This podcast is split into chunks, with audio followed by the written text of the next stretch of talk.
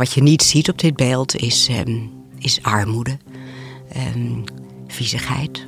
We weten heel goed dat het echt een ehm, nou, stinkende bende was in Amsterdam. Dat zie je allemaal niet. Je ziet rijke burgers van de stad. Uh, je ziet niet de showers, de werkmensen. Dus in die zin is het een, een geïdealiseerd beeld van een stad. Van een handel en een rijkdom en een macht.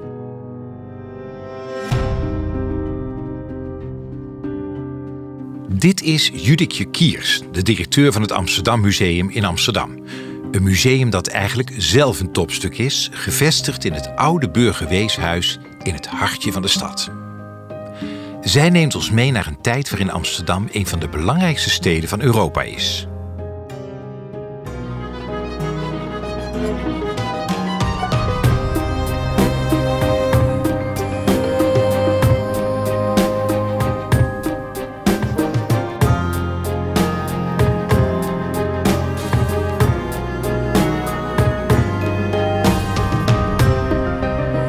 Je luistert naar Topstukken, de podcast over de mooiste kunst en cultuur van Nederland. Mijn naam is Albert Verlinde. In elke aflevering praat ik met een expert van een museum of een andere culturele instelling in Nederland en stel ik de vraag: wat is jouw persoonlijke topstuk? In de 17e eeuw groeide Amsterdam uit tot een welvarende wereldstad, een belangrijk onderdeel van de Nederlandse geschiedenis. En als er één plek is om een goed beeld te krijgen van wat er toen in Amsterdam speelde, dan is het wel het Amsterdam Museum. Een groot aantal objecten en schilderijen vertelt de kleurrijke geschiedenis van de hoofdstad, zoals het bijzondere schilderij De Dam, vol aan rijke details. Het is best een groot schilderij. Het is uh, zo'n 2 meter breed, 1,20 hoog. Dus het is, dat, het is een kloek werk en er is ongelooflijk veel op te zien. Het is um, een afbeelding van de Dam. De Dam in de 17e eeuw, 1656. Um, en hoe langer je er naar kijkt, hoe meer je ziet aan mensen, dieren, gebouwen, schepen. Want de damraak was toen nog water. Um, en ik, ja, ik, ik raak er zelf eigenlijk niet op uitgekeken. Wie, wie heeft het geschilderd, de dam? Het is geschilderd door uh, Johannes Lingelbach. Een, uh, een schilder die uh, in Duitsland geboren was, maar eigenlijk al op jonge leeftijd met zijn vader meekwam naar Amsterdam. Um, dus we noemen hem toch een Amsterdamse schilder. Um, wel een van de ja, toch grotere schilders van de 17e eeuw. En Lingelbach, Lingelbach heeft wel een heel, um, ja, een heel eigen stijl ook. Hij is heel precies in het schilderen van mensen, figuren.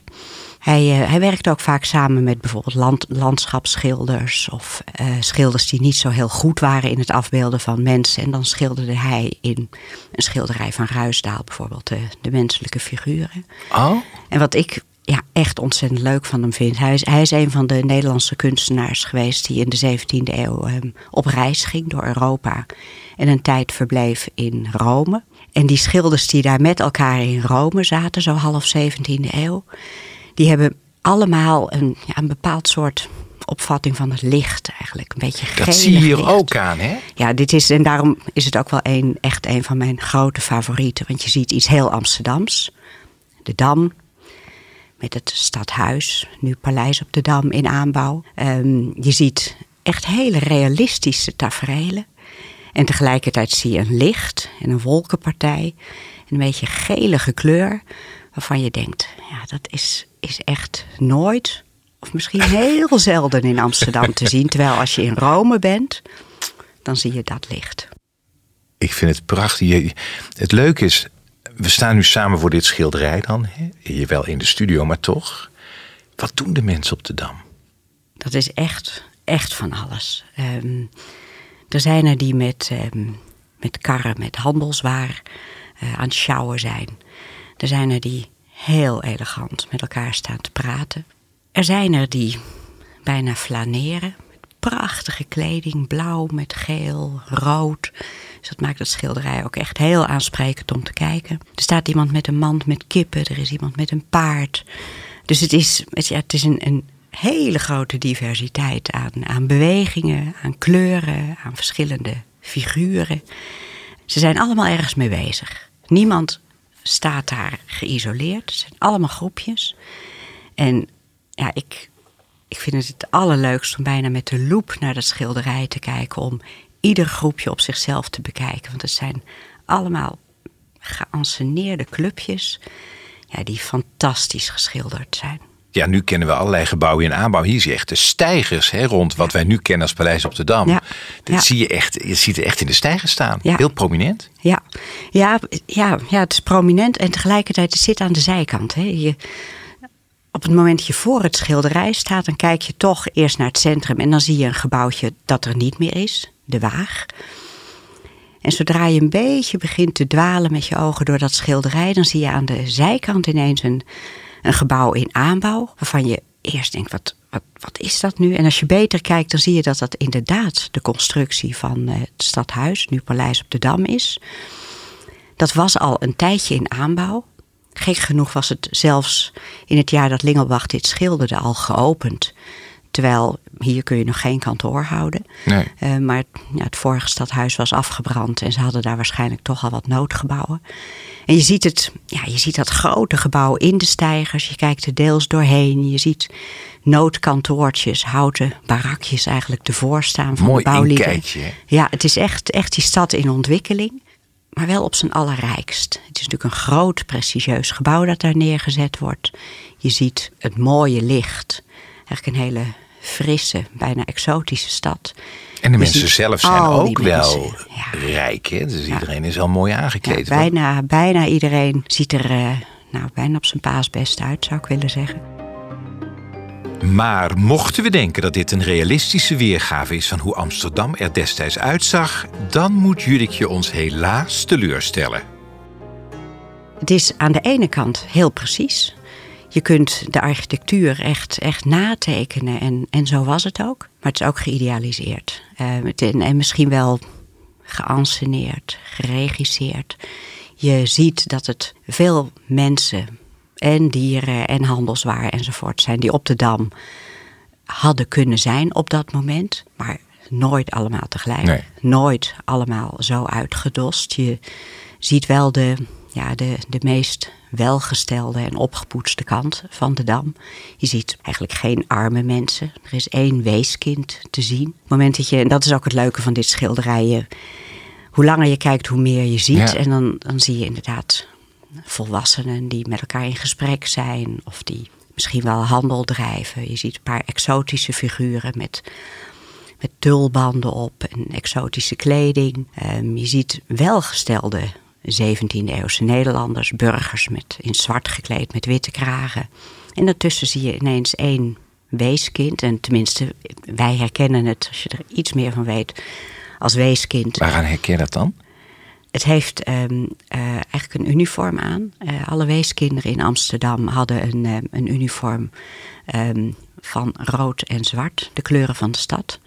Ehm, en ja, daaraan waren ze herkenbaar.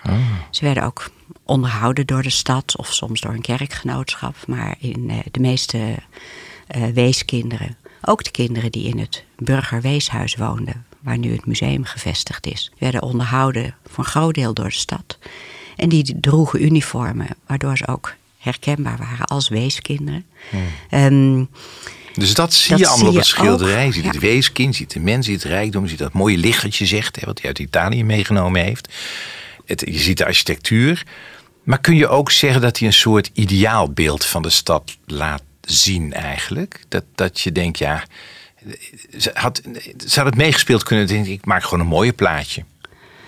Absoluut. Ja? Ja, ja, ja, en dat, dat zal vast met de opdrachtgever te maken gehad hebben. Dat, dat moet iemand geweest zijn eh, die ehm, de stad als handelsstad, als middelpunt van de wereld heeft willen laten weergeven. Ehm, want het was een periode waarin in Amsterdam en vanuit Amsterdam ongelooflijk veel gehandeld werd. Het was ook die periode half 17e eeuw waarin de stad groeide, ehm, waarin de stad echt wereldwijd grote, grote macht en invloed had.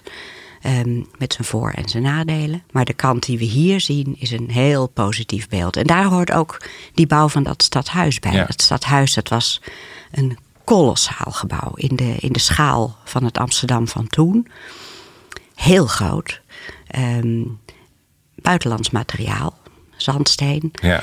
En een decoratie, een versiering die je op dit schilderij nog niet ziet, want het is in aanbouw, maar het hele plan lag er al. Dat was al vanaf 1648, 49 was dat al ontwikkeld. Het hele decoratieplan. Ja, daarin zie je op alle gebieden dat Amsterdam een, eh, een wereldmacht was. Ja. Maar wat, wat wil hij dan, als dat een ideaalbeeld is, hè, wat wil hij dan niet laten zien? Dat je zegt, ja, maar dat was ook die tijd. En dat zie je aan dit rijke, mooie, vooruitstrevende beeld niet terug. Ja, wat je niet ziet op dit beeld is, um, is armoede, um, viezigheid. We weten heel goed dat het echt een, um, nou, stinkende bende was in Amsterdam met, met al, die, uh, al die grachten enzovoort. Dat zie je allemaal Waarin niet. Waarin gewoon geloosd werd en alles wat je maar kwijt moet, gaat erin. Ja, dus dat, dat zie je allemaal niet. Je ziet ja, ook maar een, een, een beperkt aantal mensen. Um, rijke burgers van de stad, rijke burgers uit andere gebieden, andere landen. Uh, je ziet niet de showers, de werkmensen. Um, dus in die zin is het een, een geïdealiseerd beeld van een stad waar iemand heel trots op was. Van een handel en een rijkdom en een macht. Dus je zegt eigenlijk, we weten dat iemand het besteld heeft bij hem. En doordat het zo'n ideaal plaatje geworden is, bijna een soort verkooppraatje voor de stad, weten dat het ook wel een belangrijke koopman moet zijn geweest. Want in die tijd trots was en wilde uitstralen, doe zaken met Amsterdam. Ja, ja die kans is heel groot. Of um, een uitstraling van de eigen positie in zo'n wereldhandelsmacht. Of misschien dus dat verband met de bouw van het stadhuis. Um, waar iemand dan toch wil laten zien. Kijk, dit speelt in deze tijd en dit is een gebouw ja, dat van een omvang en van een status die we nog niet kennen. Nee. Het werd ook, dat, dat stadhuis, dat, toen het een keer af was, voltooid was, werd het ook het achtste wereldwonder genoemd. Het was, het was echt prestigieus. En al die elementen, die zie je hier. Maar je ziet ook ja, echt, echt dynamiek. Je moet er iets beter naar kijken. Maar ik, ik vind het zelf leuk om iets verder ook... Eh, zeg maar naar de rechterkant van schilderij te kijken. Want daar zie je bijvoorbeeld heel veel schepen. We weten allemaal dat Amsterdam een handelsstad, een, een havenstad um, was. En is nog steeds, maar was zeker. Hm. Die schepen die kwamen tot diep in de stad. En dat kwam allemaal samen. Eigenlijk is het een, een schilderij. Als ik, want ik, ik heb er ook heel lang naar zitten kijken en nu weer. Dus ik snap wel dat, dat het jouw topstuk is. Aan de ene kant laat het het Amsterdam zien, waarvan we weten dat het in de eeuwen daarna langzaam maar zeker ging verdwijnen. Zoals je zegt, die schepen die tot diep de stad in, invoeren, dat is verdwenen. Maar we zien inderdaad de toekomst tegelijkertijd. Het is een soort alsof de schilder een soort overgang tussen Oud-Amsterdam, die wagens verdwenen, Oud-Amsterdam en het nieuwe, ambitieuze Amsterdam ja. heeft willen tekenen. Ja, ja dat, dat, dat, dat is leuk gezegd. Want het is, het is echt een, ja, een, een schilderij dat um, toen al verleden, heden en toekomst verbond. Um, dat voor nu, als je er nu naar kijkt, eigenlijk ook een hele mooie parallel laat zien met um, de tijd van nu. in diversiteit, in, in dynamiek, in trots ook wel. Want hoewel er best wat aan te merken is op Amsterdam. Toch wel, hè? wel trots op die stad. wat, wat, wat ik hier leuk aan vind, is dat je het gevoel dat... Um, of het nu buitenlandse toeristen zijn of Amsterdammers zelf... het gevoel dat je kunt hebben in Amsterdam... Je stapt op Centraal Station uit de trein en je denkt... wat is het toch een heerlijke stad met veel verschillende mensen. Uh, prachtige kleren, mode, exotische, uh, exotische mensen om je heen, maar ook exotische geuren. Dat je denkt, dit is een, een dynamische stad waar ik heel graag wil zijn.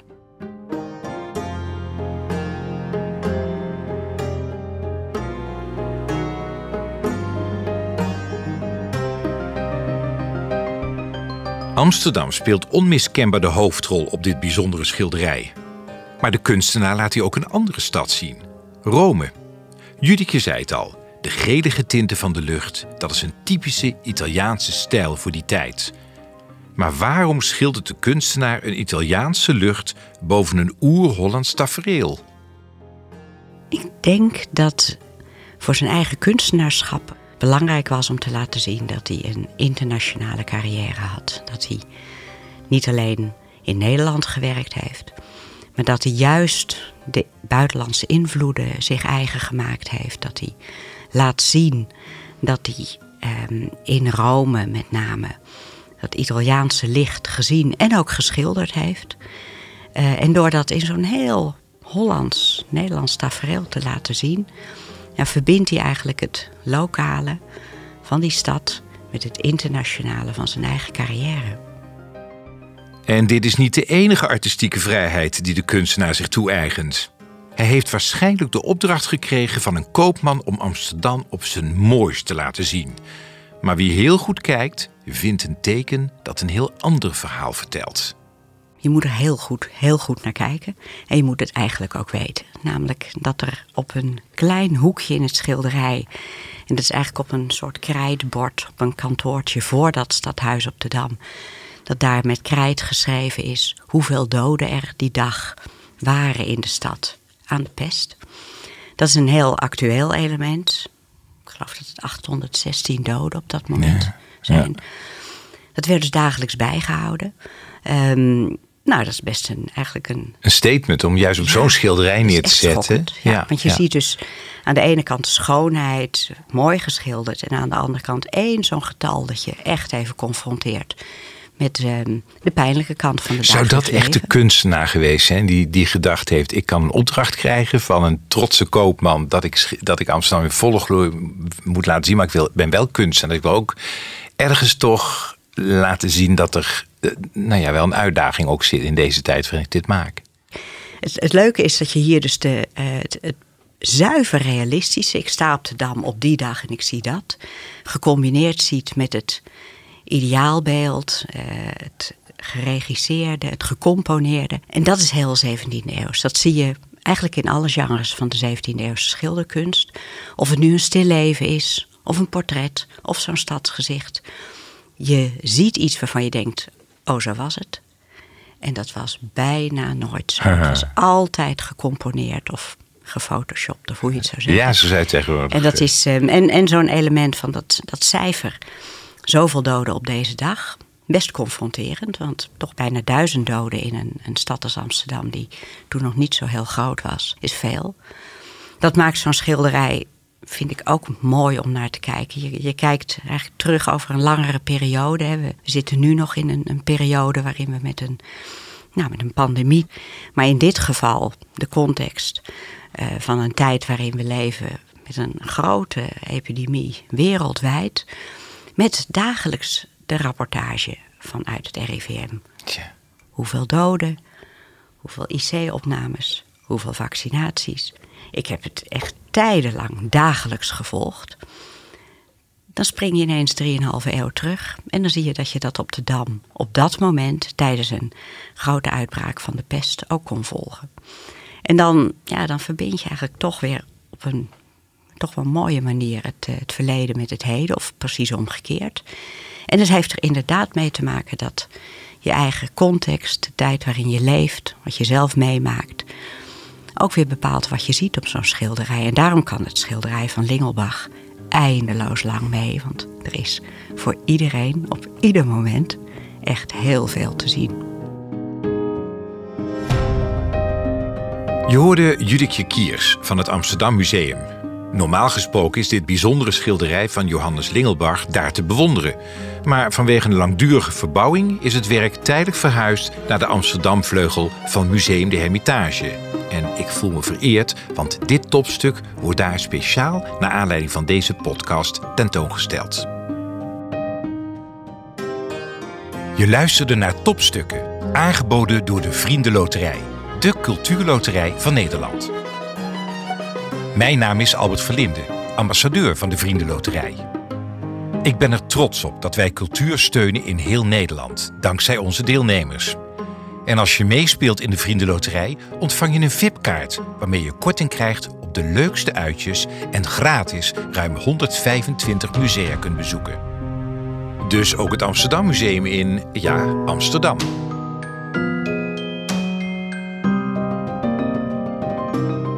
Benieuwd naar meer mooie verhalen? Abonneer je dan gratis op Topstukken in je favoriete podcast-app of ga naar topstukkendepodcast.nl.